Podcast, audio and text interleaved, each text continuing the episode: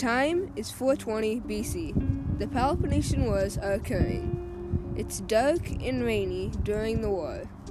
Everywhere you go, you can hear screams of terror and swords clashing, people fighting just to survive.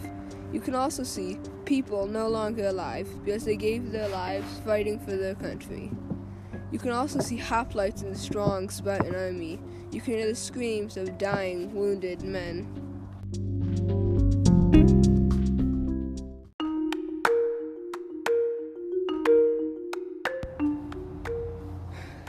Titus was a soldier in the Peloponnesian Wars that fought against Athens in the Delian League and Sparta in the Peloponnesian League.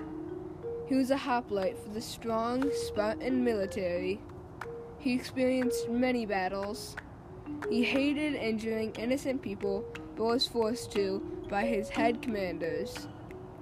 He especially hated when he heard the pe- people scream in pain and terror but he had to because he fought in many brutal battles.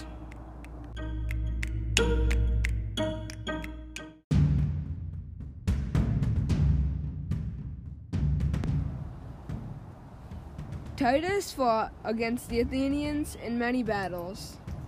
He won some of those battles, and he lost some of those battles.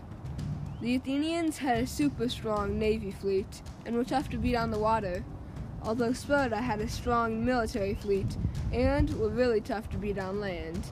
So both of the militaries wanted to fight on the what they were stronger with. The war ended in 404 BC.